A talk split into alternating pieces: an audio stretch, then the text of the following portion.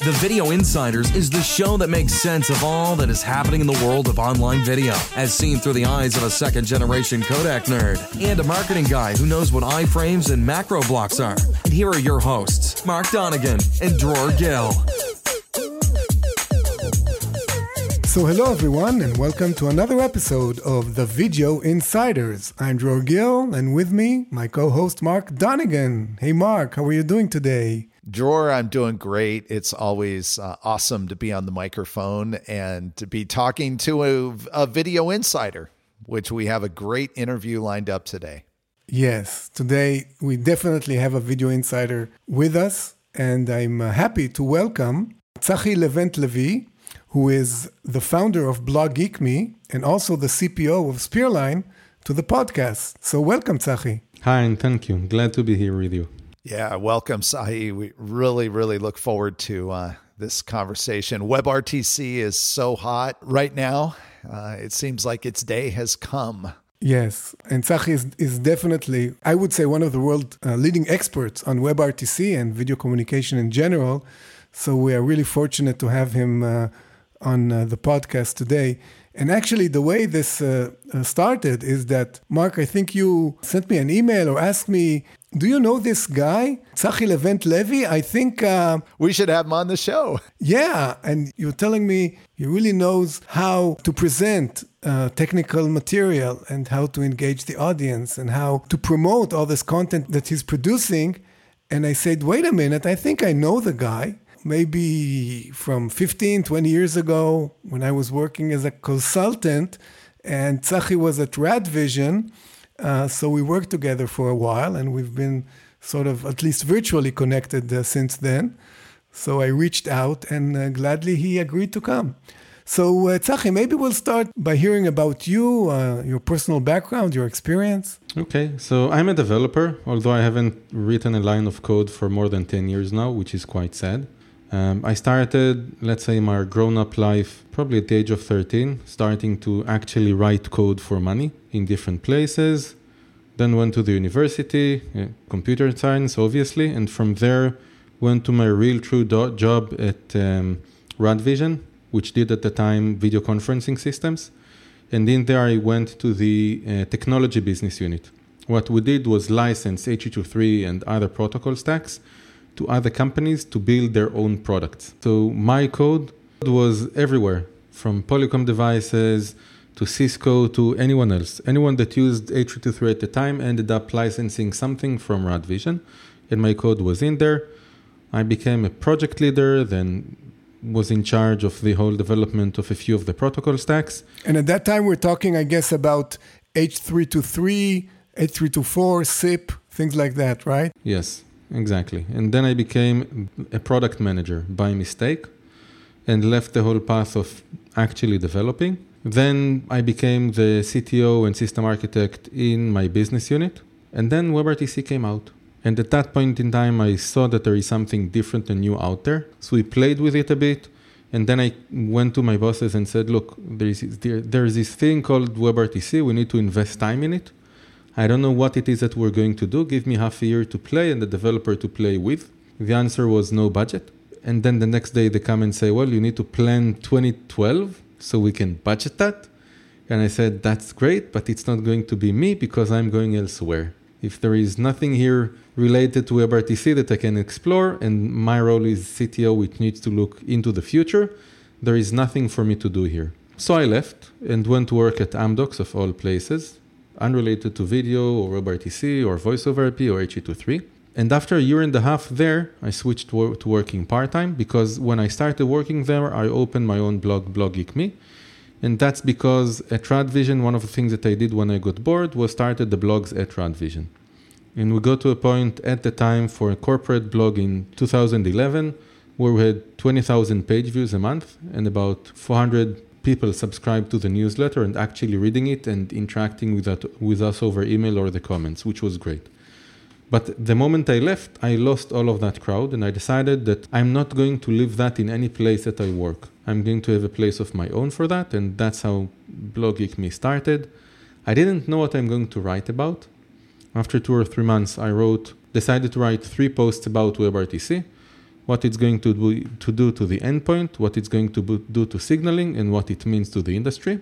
This immediately became the most interesting post and most read post on my blog. So I continued writing about that a bit until Serge Lachapelle, he was the product manager for WebRTC at Google at the time, reached out and said, I understand that you have this Google Sheet with the list of vendors in the industry. Can you give me access to that? I said yes, and I shared it with him. And then he came back and said, Thank you. You do understand that if you wanted and asked, I would have paid for that. then I understood that something is wrong. That was the point where I moved part time and got immediately um, a seminar to do, a workshop to do somewhere in Europe uh, to a large carrier. And then on that day that I left, I sent an email to Serge and told him, you know, the part of paying, I'm now a freelancer, you can actually pay. And he actually did. So I got sponsored by Google internally for about two or three years, ongoing with him, just for having access to that thing and just for me writing whatever I want and whatever I thought about WebRTC. So it's like I owe my adult life in some way or another to Serge Lachapelle. And from there, I had to move and go to working full time in the blog and providing consulting and doing services through my blog there, courses, reports, and insight service that I now have. And then came along someone and asked to open a company. I told him I don't have time for that and suggested to do something about WebRTC testing. He came back with other people, other partners, and we opened that company together. It was called TestRTC. And a year ago, we sold that to Spearline, where I'm now the chief product officer of the whole company, not only the WebRTC testing and monitoring part.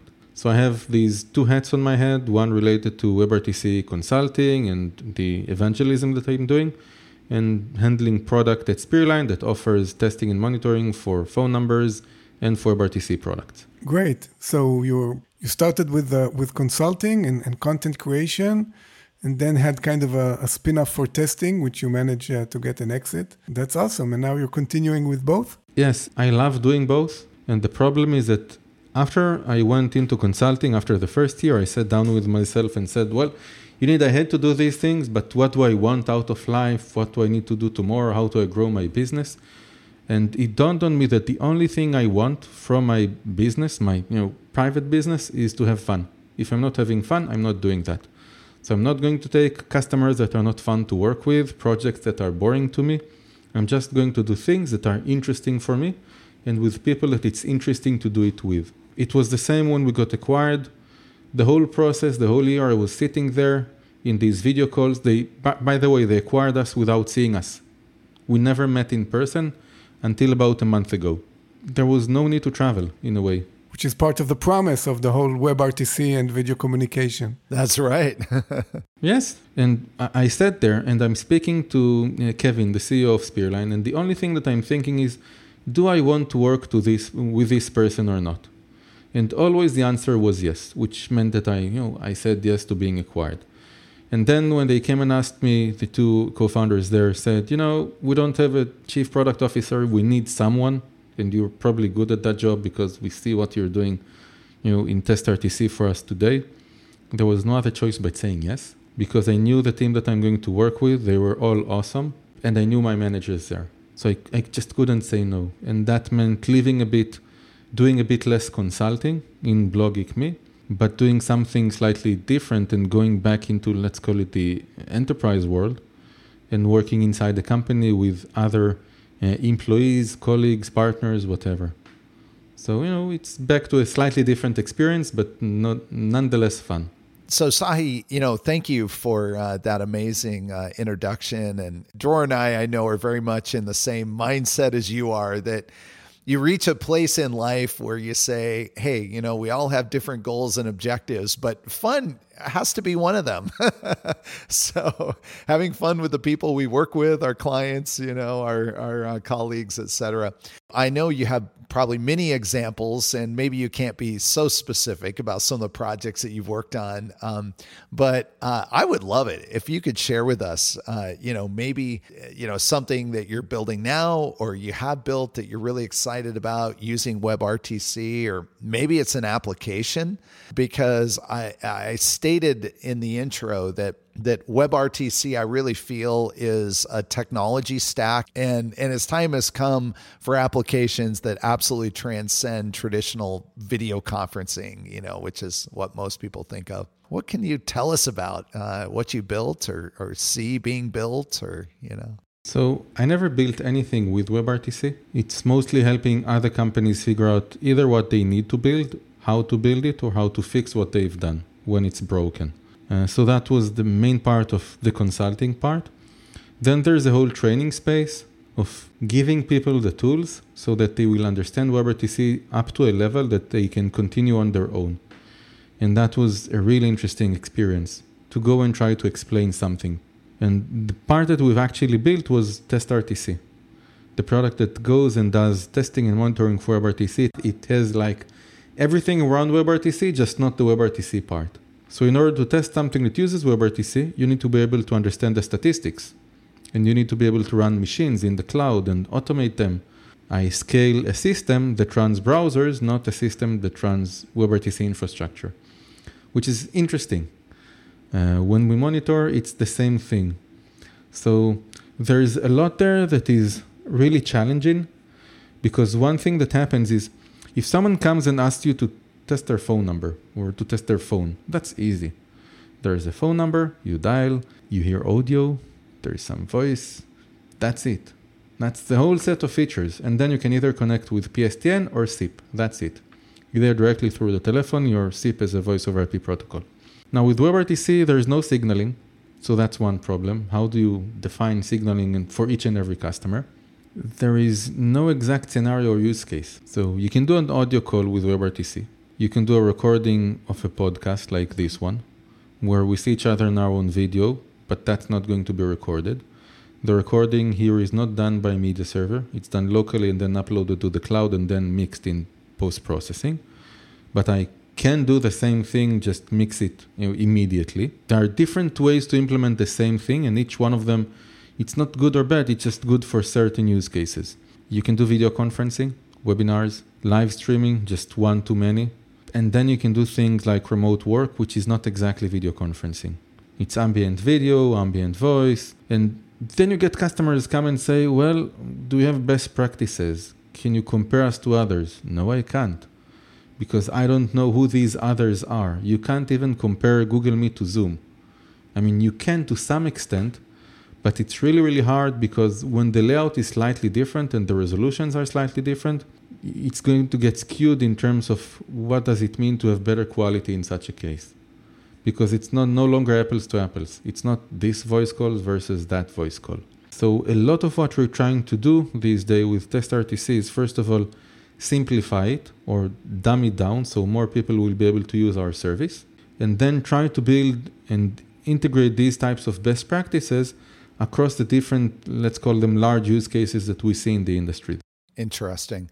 And I know that you put a blog post up uh, fairly recently, you know, talking about how to tweak WebRTC video quality. Why don't you share with the listeners uh, some of those specific best practices and what you shared in that? Of course, we'll we'll put in the show notes a, a link to this post. I guess the first thing I do when some can, someone comes and has issues is start with what is the use case? What is it that you're doing? Then you start by counting the actual streams. Is it a group call? Okay, how many participants in that call? Is anyone has everyone has their cameras open or only some of them? What do you show on the display of the user? How many participants? What do you show for each one of the resolutions? Are all of their microphones open? Why are these questions important? Each and every one of them alludes itself to how much CPU is needed that's one. And the other one is how much bitrate is needed. The two biggest resources that you need for WebRTC or any video conferencing service for that matter is CPU to do the encoding and the decoding. So you need to be very aware. Someone in comes and says, I do a video call. When I have five or six people, it starts breaking down. Two immediate questions. First of all, do you have a media server or are you doing mesh? 90% of the time they do mesh and just go bring a media server and that will solve your problem. The other 10% will be like, well, yes, it's a media server. And then you ask, okay, what bit rates do you send? And they said, oh, HD, we want an HD call. And that's nice that you want high definition call, but if you're trying to send 720p five times on a network and expect a browser on the other side, let's say on an iPhone 8 device, to be able to decode it all, it won't be able to. Nor would a machine from 2018. So, how do you know if you're CPU bounded or if you're bandwidth bounded when, when the quality is not good? So, first of all, it's always both. If someone comes with a problem and doesn't know the answer, he's got both issues. Uh, but there are several things. First of all, I start counting bit rates and pixels. How many pixels do you show on the screen and how many pixels you're sending? I'm not even looking at how much compression you have there. But what are you sending versus how much you're viewing? If you're sending more than you're viewing, then you can reduce the bit rates. Or you can reduce the resolutions, which will reduce the bit rates on the sending side. Okay, so there are these small things of just asking questions that are not that hard to answer and that gives you a lot of insights on what you can start optimizing.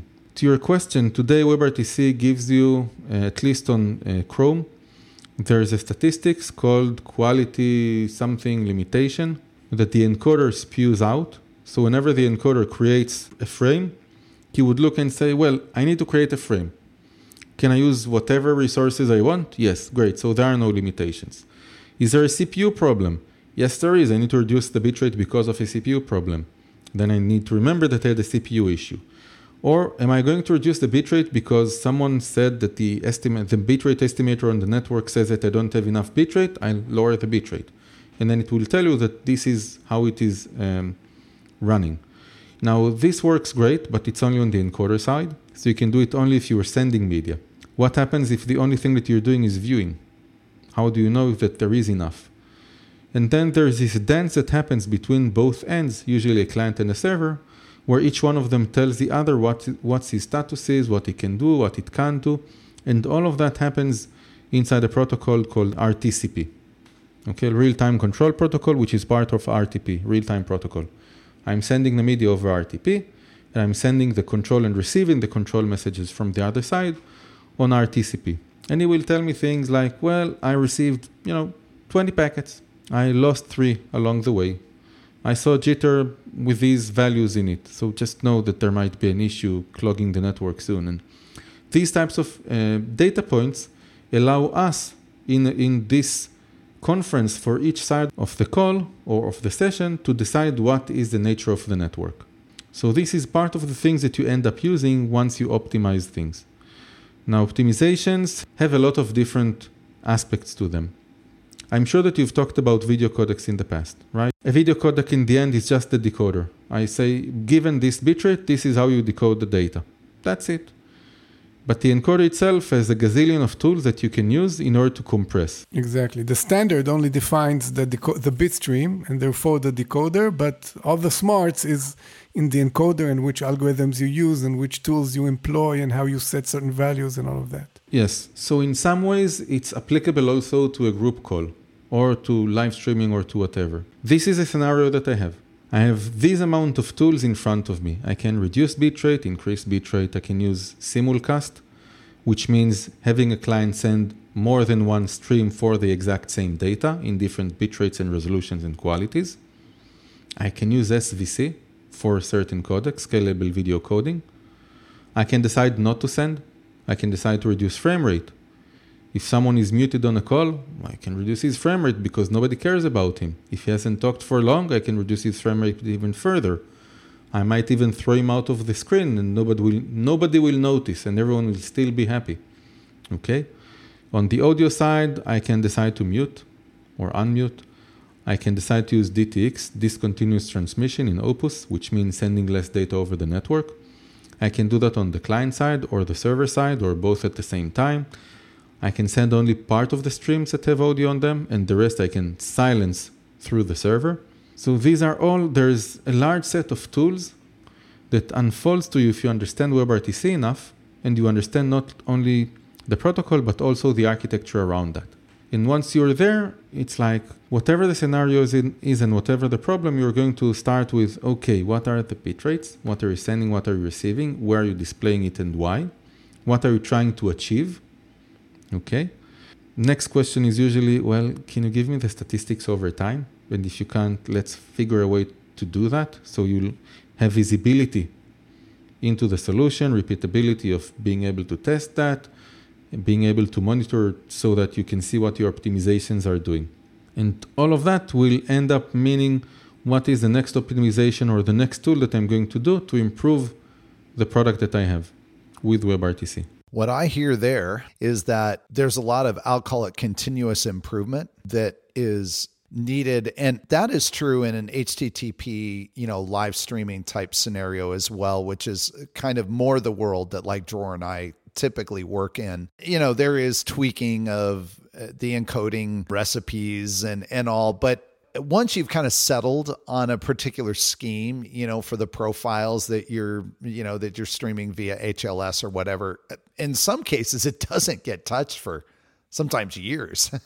you know, now that's not to say there isn't optimizations that are happening, you know, throughout the network. But what you just described, an optimization in WebRTC, it really is this continuous improvement where you are taking all of this data and there's just a, a never ending series of optimizations. Yes, because the moment you get to the point that you say, well, I've had enough, okay, either the solution is good enough or I don't think I can squeeze that lemon any further, comes in a new nasty requirement that you need to deal with. Okay, we started with a pandemic, and then guess what? Everyone needed to blur their background and replace it. Because they're working from home, yeah. Yeah, yeah. yes, for the life of me, I don't understand why people want to remove their background. But that's me. 10 years ago, and when I did video calls, my kids went into the room and they said hi. And, you know, I'm, I'm a human being and a living, breathing person. I have a family. I don't want to hide them. So I'm not saying that this is good for everyone, but for me, it's, I never replace the background.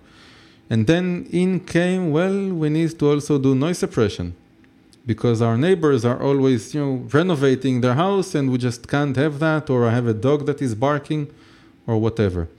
And you start seeing all of these things crop up into features that you need, and then you need to shove this into the envelope of CPU resources that you have. And then you go into another round of optimizations and trying to figure out things and how you do that and where to place that. That's what makes it endless. Now, if you look, for example, at CPaaS vendors, communication platform as a service, Twilio, Vonage, the rest of the vendors that offer API, so they have WebRTC infrastructure ready made for you to just go and use. They didn't have background blurring. None of them did up until two years ago. Almost all of them have it today. Most of them are, are starting to add noise suppression in machine learning. And then you see a new feature of live streaming that everyone is adding to their CPaaS platform.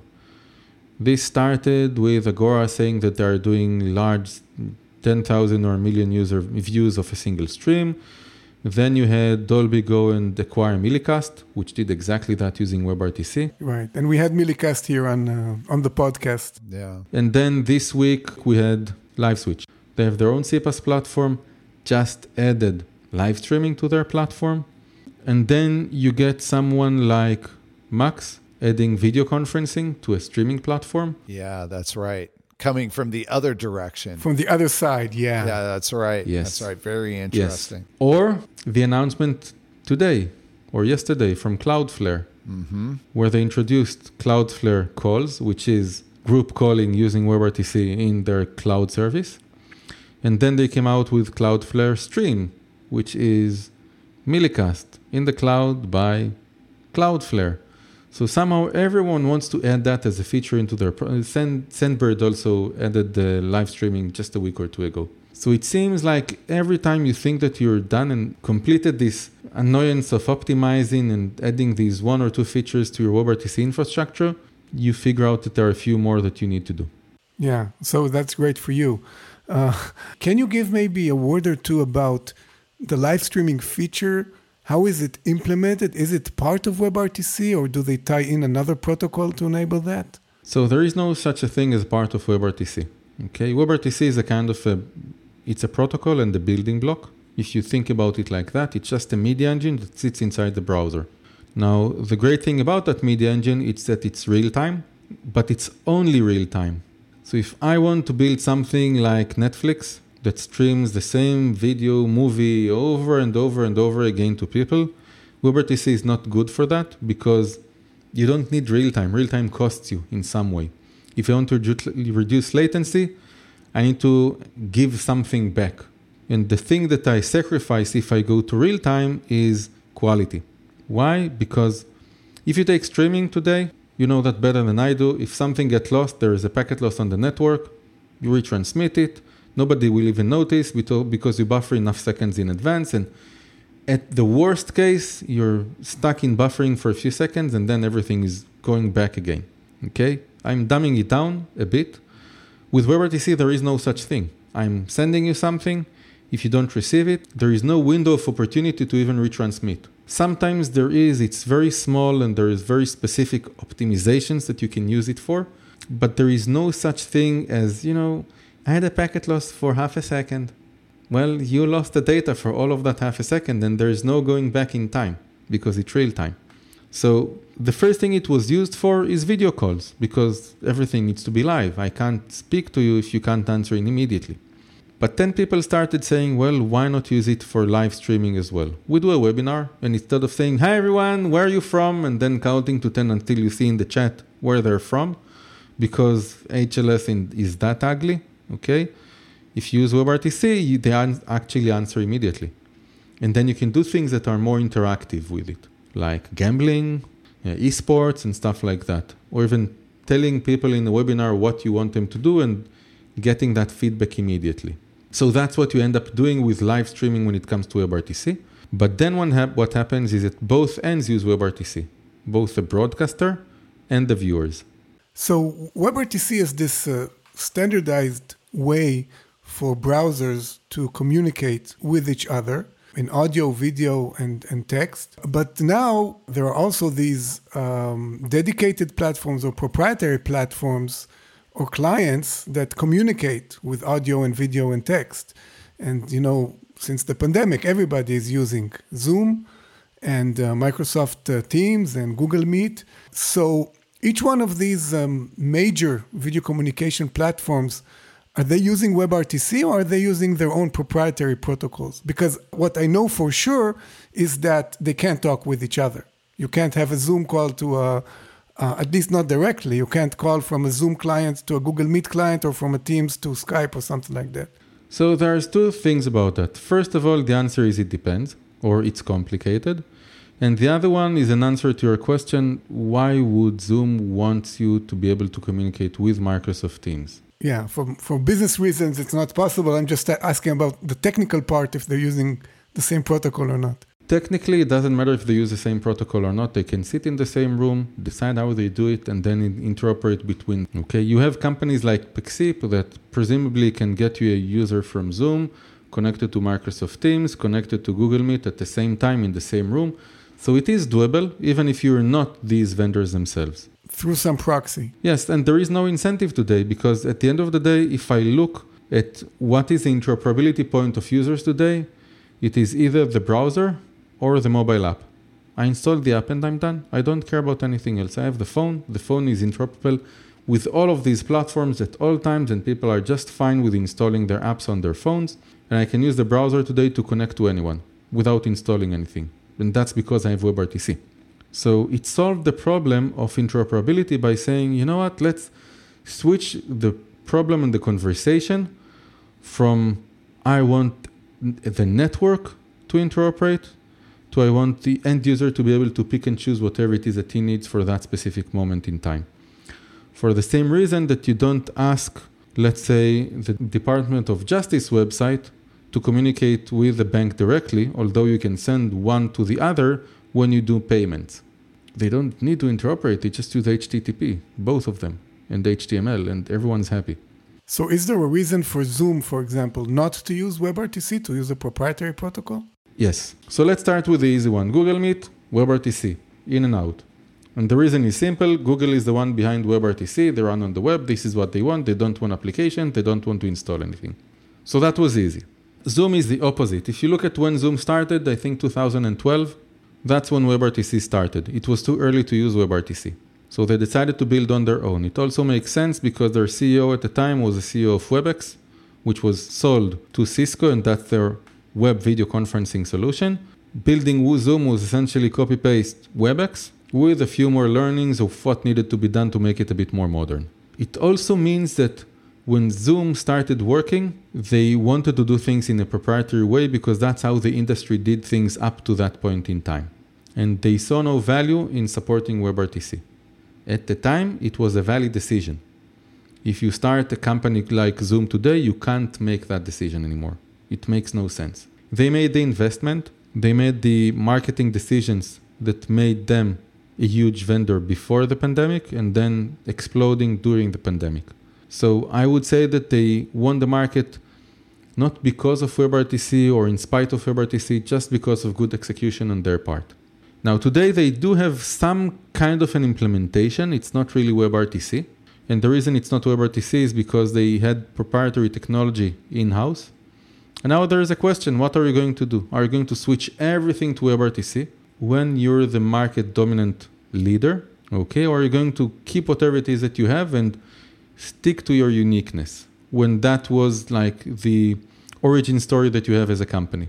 So the answer is stick to it. So what do they do for their browser? Uh, do, do, they have a, uh, a, web client? They have a web client. It uses WebAssembly and Web Transport and Web Codecs, which are a different set of protocols where you can say, or different solutions in a browser, where all of them together kind of unbundle WebRTC and allows you to build such a thing on your own and keep a lot of the uh, know-how and experience proprietary. The only problem is that it doesn't get to the same level of quality that WebRTC gets on the same machine. It takes a lot more CPU, and it crashes from time to time when you use it. So it's unusable to the extreme. That's at least today's situation. It will probably improve over time.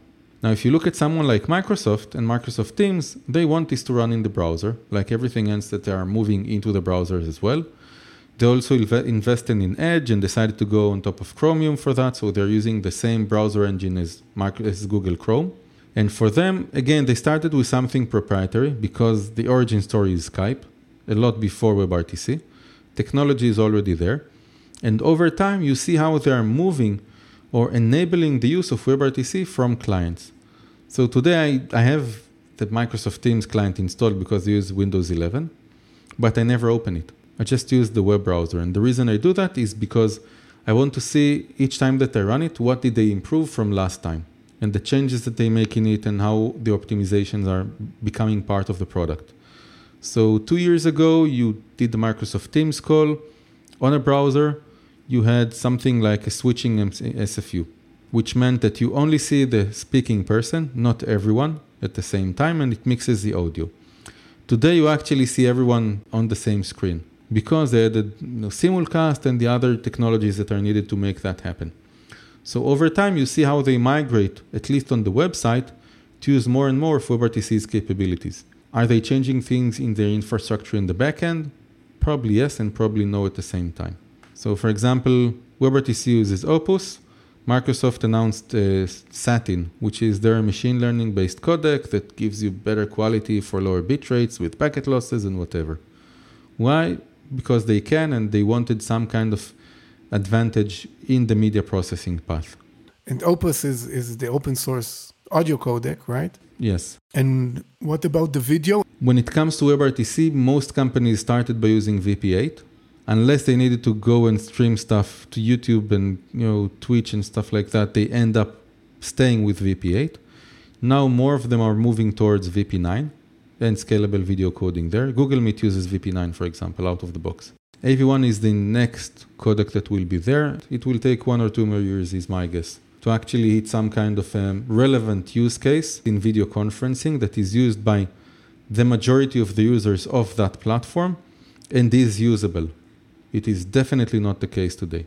Still, you see AV1, people are starting to use it in different places. The two main I wouldn't call them even use cases, but minor scenarios within large conferencing systems is either if the bitrate is very, very low, then you might as well use AV1 because now I don't really care about the CPU load that it's going to take. It's just going to give me better quality on very low bitrate.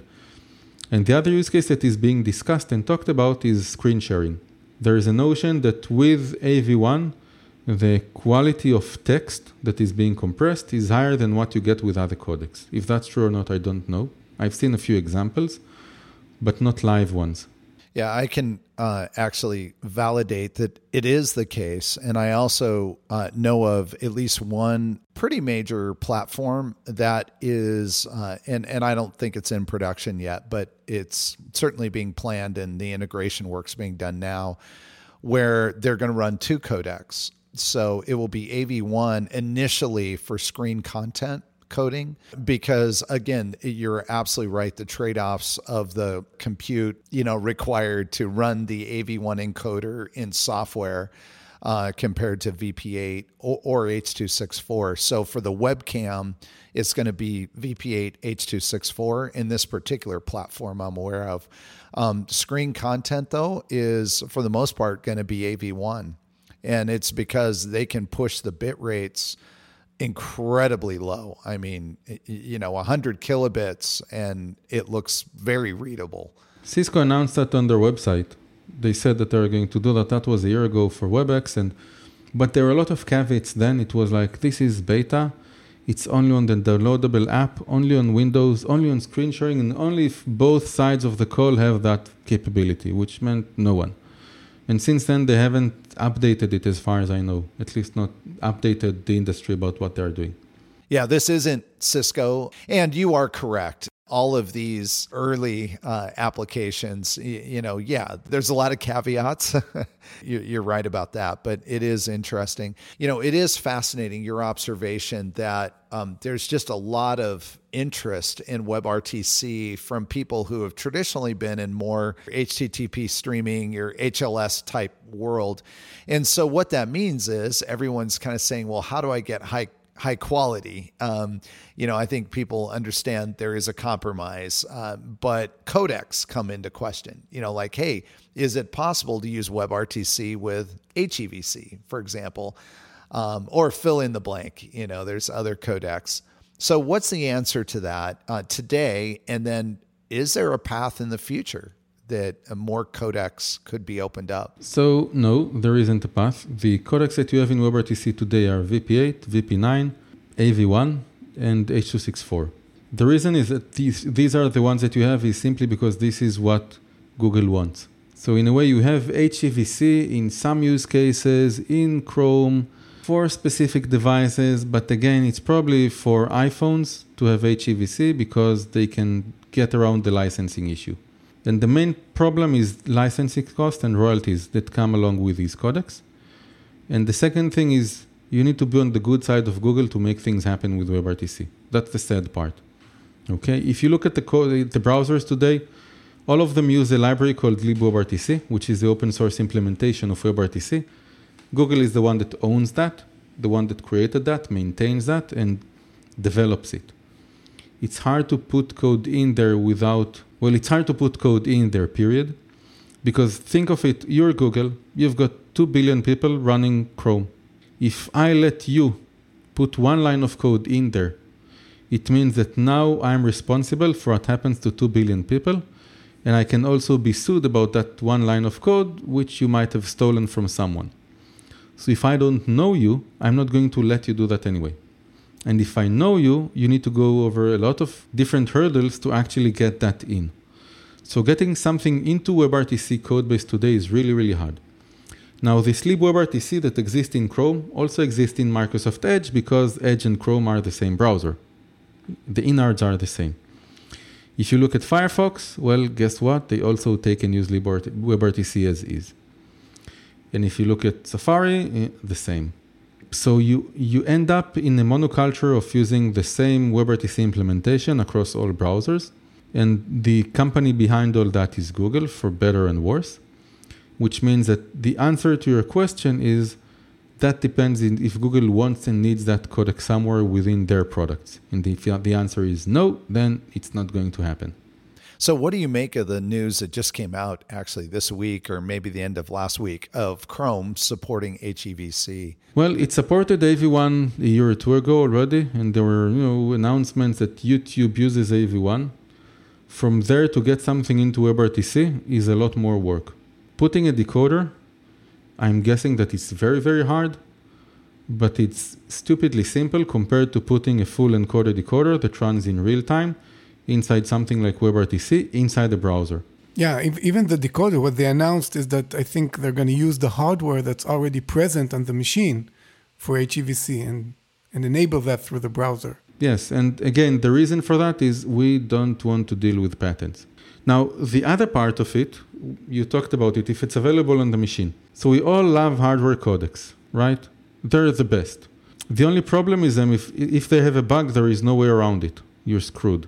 Now, you can say that the decoders are easy because given a bit stream, this is how you decode them, and most of them probably do that okay-ish.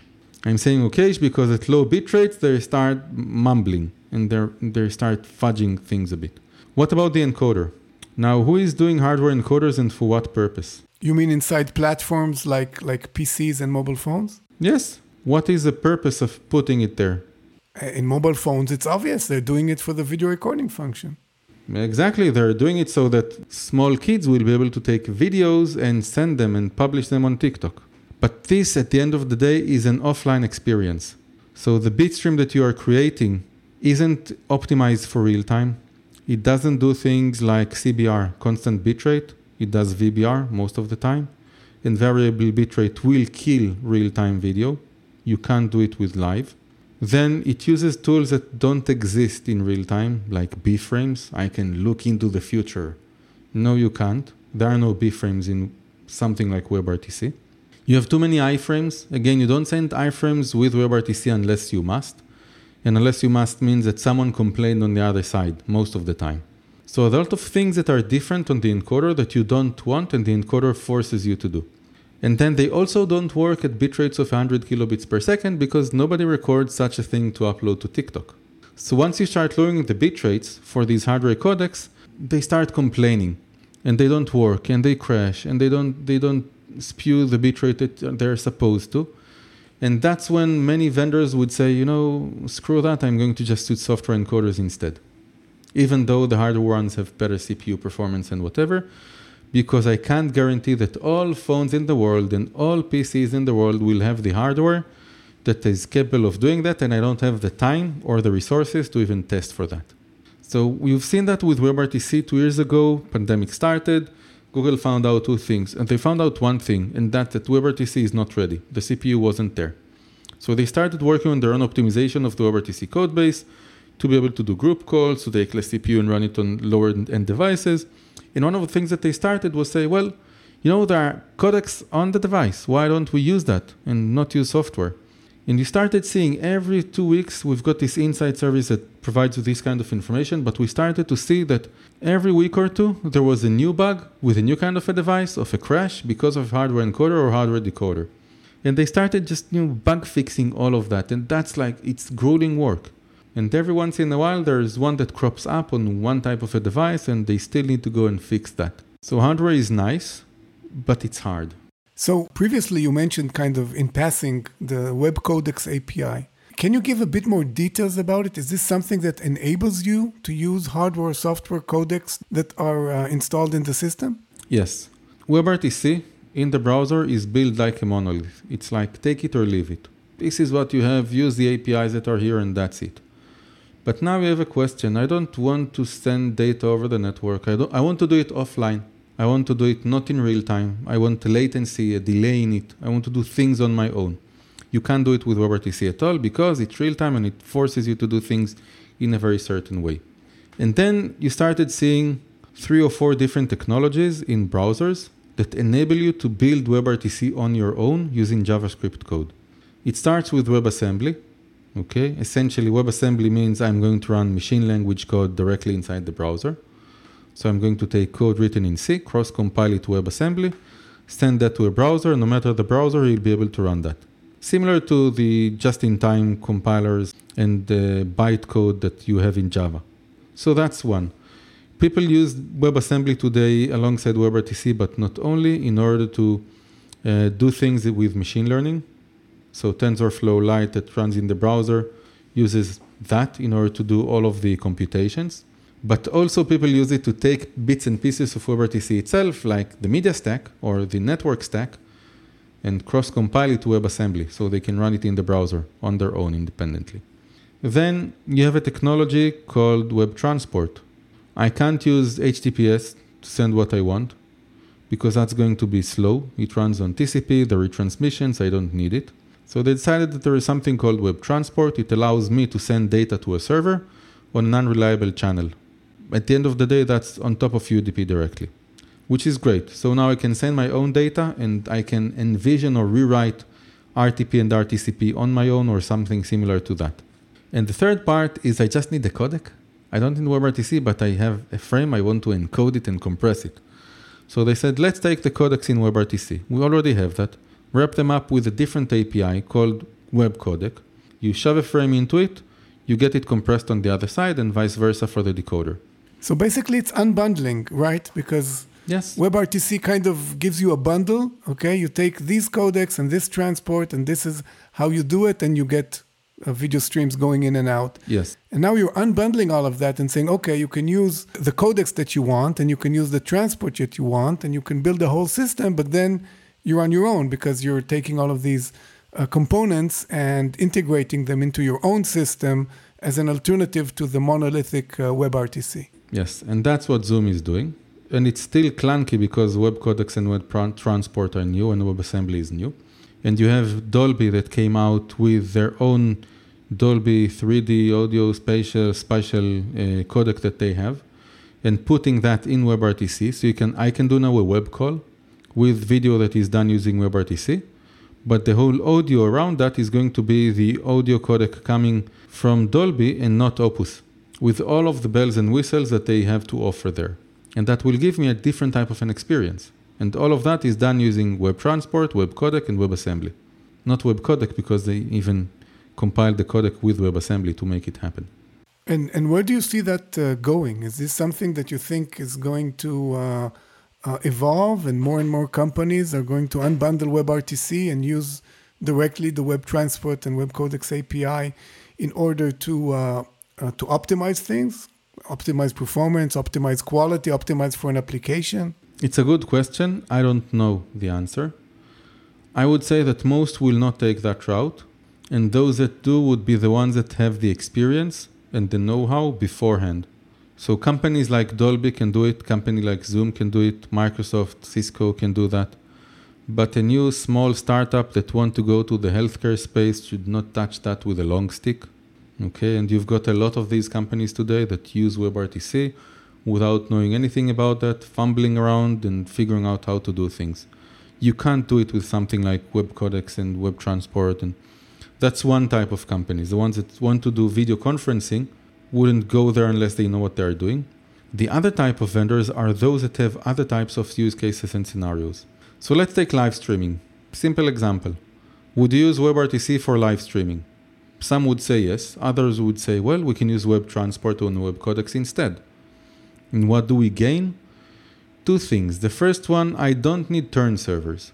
This is a new term, we didn't talk about that, but WebRTC uses TURN server in order to, in order to traverse firewalls.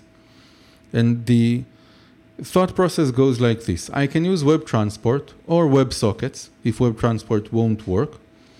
And then I can pass the data that I have from the server to the client directly or from the client to the server directly without the need for extra servers, extra TURN servers. So this would simplify my deployment. So the infrastructure that I have will be simpler. And now if I want to do live streaming or something similar, that might be the better approach. I might want to be to do something that is you know, anywhere between a second to two seconds latency, and then using web transport or WebSocket with web codecs is the better choice than using WebRTC, and it is a better choice than using LLHLS, and getting into that exact place that I want it.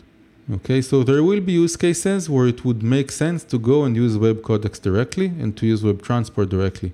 And you're saying that would get a, a latency range of like one or two seconds, roughly. You can get it to sub second as well, but if what I want is between one or two, because if I'm in the one to two seconds latency, I can say I can have some retransmissions to improve the quality further than what I can on the sub second one. Okay, so I can have a bit more leeway in what I'm doing and improve the quality just because of that. Yeah. And for many, many broadcast type streaming like event applications, one or two seconds is more than low enough latency. It's it's very good actually. And the complexity cost of that would probably be at the same rate of WebRTC or a lot lower, somewhere in there. So now I can start optimizing for my costs. That's a very good question.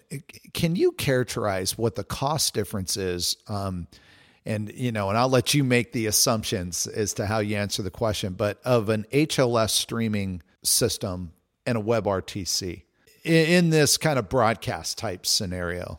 So I'll start with the price point that you see for CPaaS vendors. If you go to Twilio, Agora, Vonage, Daily, wherever you go, Dolby, you'll see the number 0.04 dollars, it's like 4 cents or something like that per minute. That's the cost. Cloudflare streams just came out and they said that they're going to price it at a dollar per thousand minutes. So that's going to be their starting price for streaming, for live streaming using WebRTC. I don't know where the price points are for HLS, but you can do the comparison from there. Uh, so I, I understand that, but I, I was asking the question, and maybe it's more of like even an architectural, you know, type question. So maybe it's not so much dollars and cents, but uh, what is the comparison? Like if someone uh, said, "Hey, I actually could deploy WebRTC, or I could use a traditional HTTP methodology," where, from a complexity perspective, is there an advantage? It's a lot more complicated to do it with WebRTC. Because one thing that you don't do with WebRTC is deal with files. Because everything is ephemeral. It's like it's here, it's there, it's lost, nobody cares. What you do with HLS and all of the streaming kind of services is I'm uploading a file from here, downloading it there, sending it over there.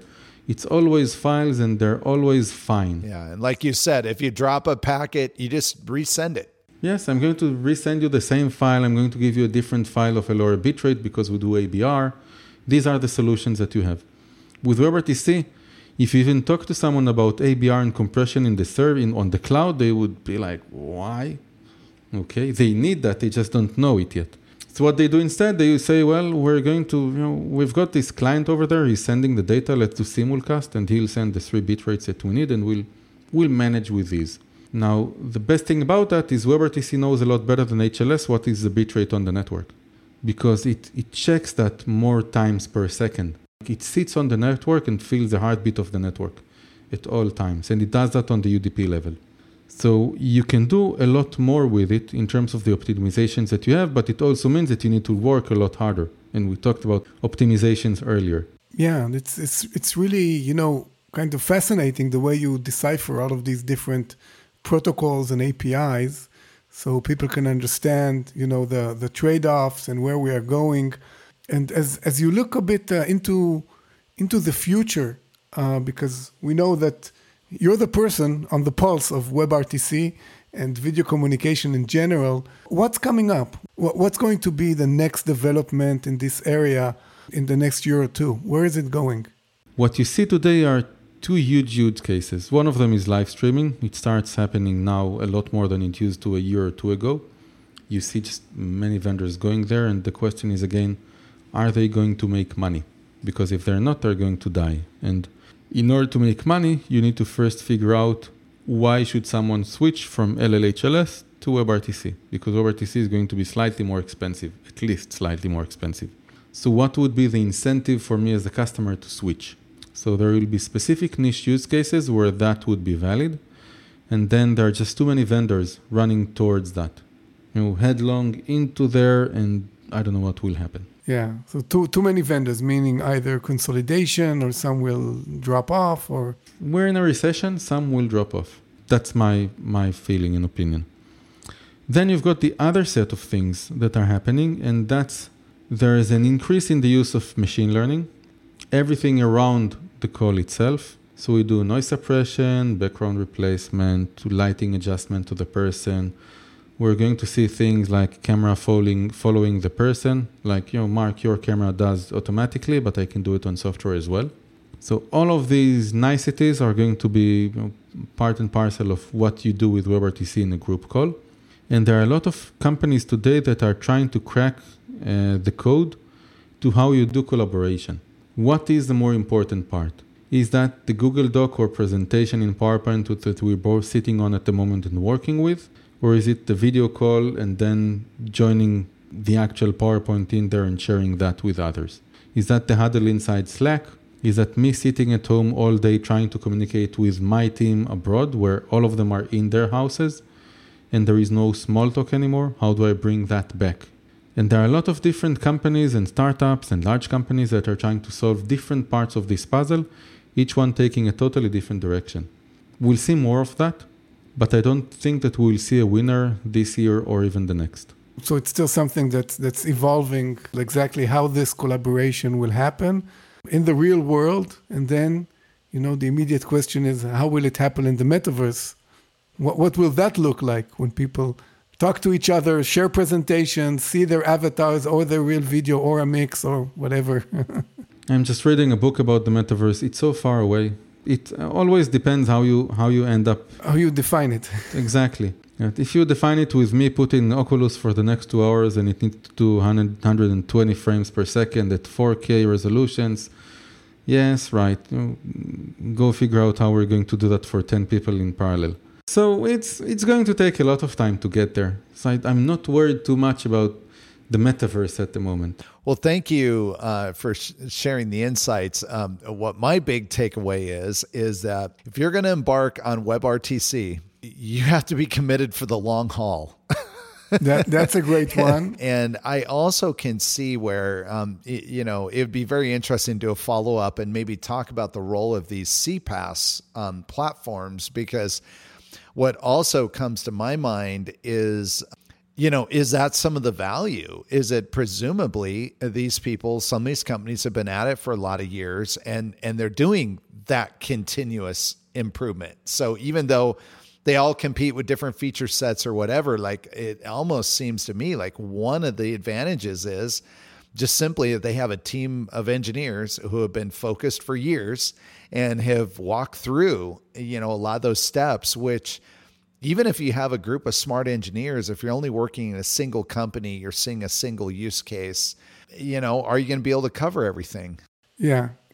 So my takeaway is if if you're building um, web uh, communication, video communication uh, service, then if you're doing it for a, um, a particular a use case and and you're dealing with that use case, you don't want to deal with the details, then use a CPaaS Definitely. But if you want to build it on your own, or if you are a CPaaS, then talk to Tsahi. Great. So thanks, Tsahi. It was real pleasure to have you today. Uh, we learned a lot, and I'm sure our listeners enjoyed it as well. So thank you very much. Thank you for having me. And uh, to all of our listeners, we will wish you, as usual, happy encoding. Happy ultra low latency streaming happy ultra low latency real time two way encoding WebRTC using WebRTC web transport web codecs or just uh, using a CPaaS. So thank you very you much go. and we'll see you next time. Right. Bye. Thank you for listening to the Video Insiders podcast. If you'd like to appear on the show, just send an email to the Video Insiders at beamr.com. That's B E A M R.com with a brief description on what you're working on and why you think it's interesting for our audience. This podcast is sponsored by Beamr Imaging. The views expressed by guests are their own, and their appearance on the program does not imply an endorsement of them or any entity that they represent.